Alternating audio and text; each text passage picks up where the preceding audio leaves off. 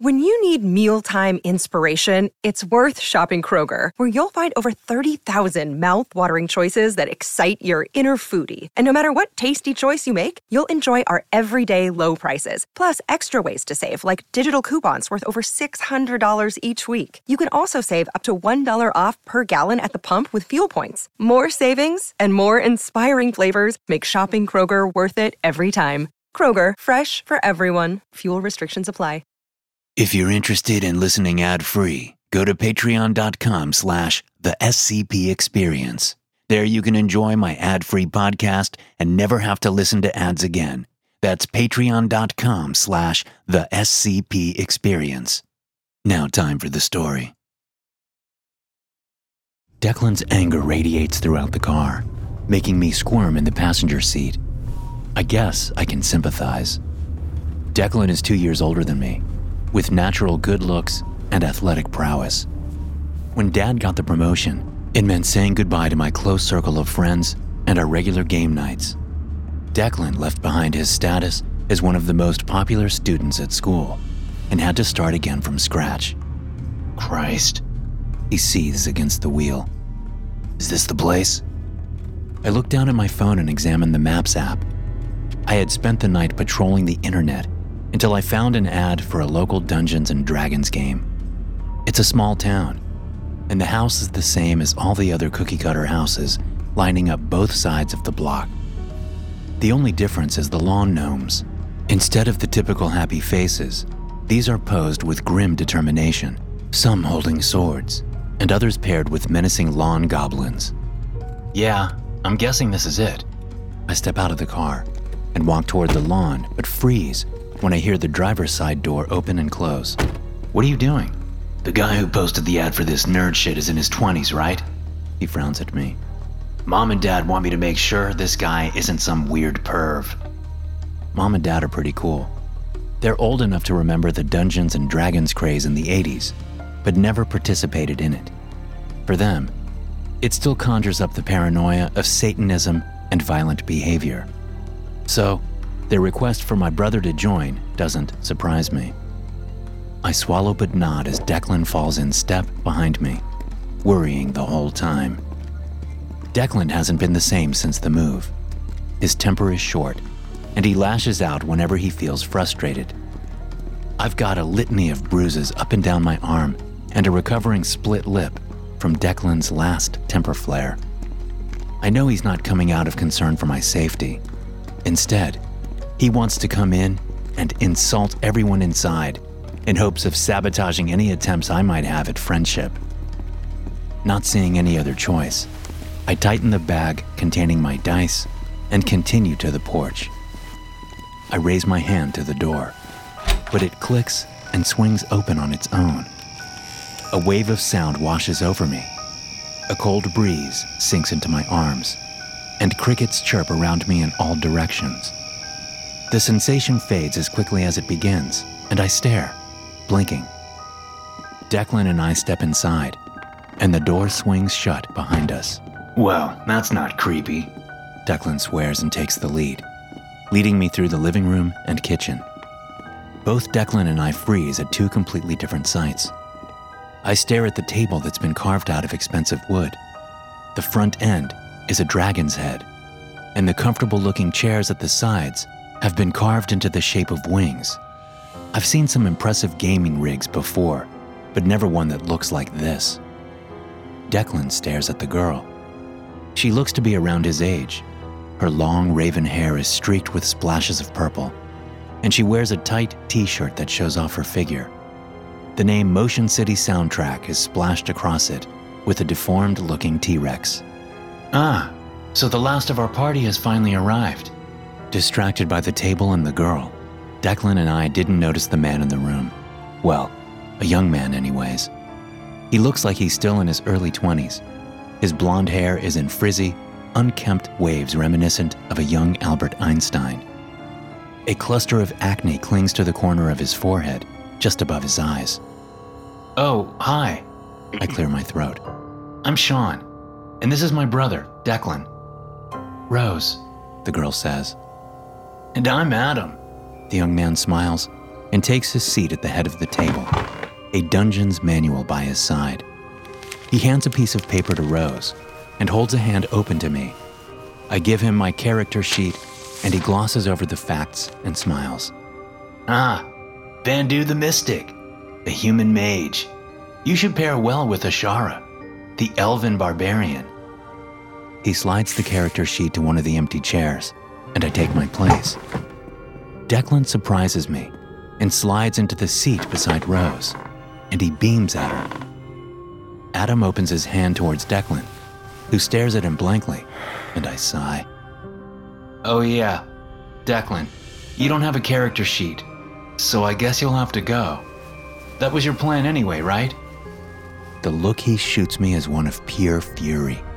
I flinch, and my arm throbs with pain as I picture the row of punches I'll receive on the car ride back. Adam glances at both of us, his smile faltering for a second before expanding. Oh, no need. I have a character sheet prepared for the new initiates.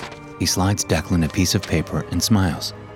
You shall be Swifty Six Toes, the halfling thief who lost his toes to frostbite and took to a life of crime so he may always be warm. Declan frowns and takes the sheet without even looking. Yeah, whatever. So, when does this start? Adam smiles and clears his throat. His slight squeaking voice is replaced by one with power, like from a movie trailer. Our three adventurers journey down the Commons Road. Your spirits are low from your latest quest. What little money you had left over after resupply was spent on reverie and good times. Now you trek toward the town of Cora in hopes of finding better paying work. The night is chilling, and the sound of a chorus of crickets is all that accompanies your steps.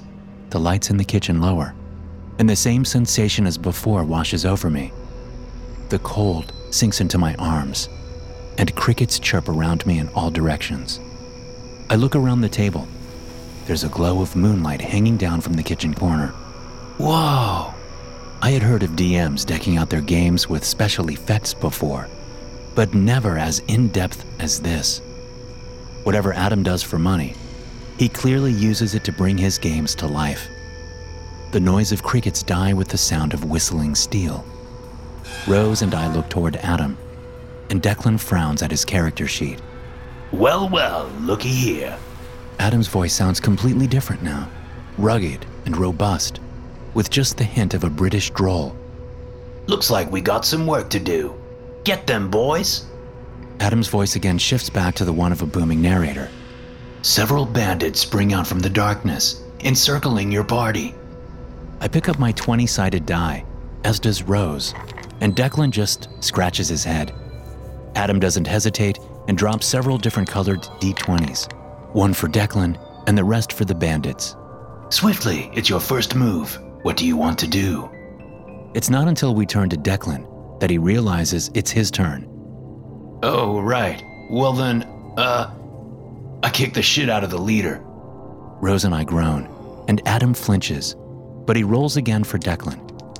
The brave but foolish thief rushes forward with a flying kick at the lead bandit and bounces off his chest, inflicting no damage. Laughing, the leader shoves his booted foot into Swifty's nose. What the fuck? At first, I think Declan is just overreacting again. But really, what halfling thief decides to go mano a mano with a bandit leader? But Declan has his hands cupped over his nose. Blood drips from between his fingers. Holy shit! Rose shouts and leans toward him. Are you okay? Emotions ripple across Declan's face, quickly masking his pain as Rose pays attention to him. Instead, he takes a handkerchief from the center of the kitchen table and wipes the blood away. I blink and look at the blood-stained cloth. That hadn't been on the table before, had it? Yeah, Declan nods. Still getting used to this dry weather. The bandits charge at Ashara. Adam ignores them and rolls his dice and checks some unseen figures. But what blows she's unable to dodge bounce harmlessly off her armor. Ashara, what do you do? Rose beams and bangs her fist against the table. I unsheath my great sword and swing it wide, trying to take the heads off these bastards. Adam nods his approval and watches Rose's die land and counts the figures. Your blade flies true. Your sword cleanly slices through the neck of one bandit, then lodges halfway through his comrade's throat. He dies gurgling and choking on his own blood. As Adam says this, the special effects kick in again. The sound of something heavy topples beside me, and I nearly jump from my seat. Rose raises her fist in triumph as unseen speakers play the sounds of a man gurgling and falling over. Adam smiles and turns to me. Vandu, it's your action. What do you do? I'm about to ask where the bandits are most concentrated, but somehow I see it in my mind. At the corner of the kitchen, three shadows mingle together. The shapes of their swords and axes are clear. I raise my arm with an open hand, and with my free one, I roll the dice. Firebolt! Adam smiles as heat blasts through the room, wiping away the cold. Light washes in the kitchen corner, like flat flames against the wall. A projection, maybe?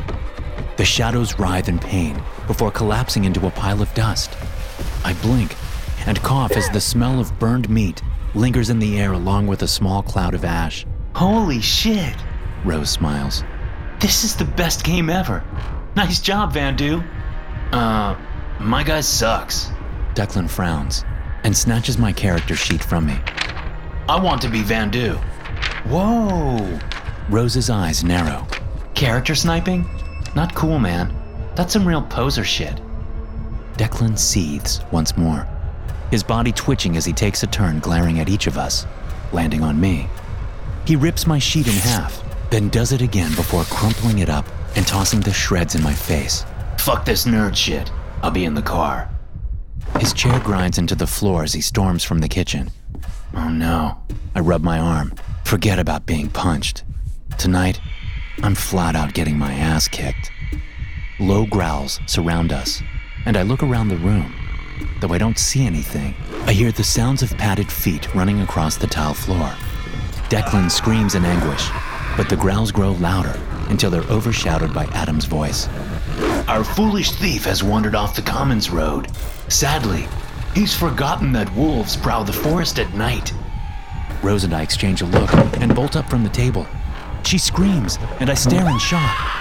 Declan is spread across the living room floor. His arms and legs have been ripped away. Blood pools out from under him. He is dead. So, We both jump and stare at Adam as he smiles brightly at us. what do you do next?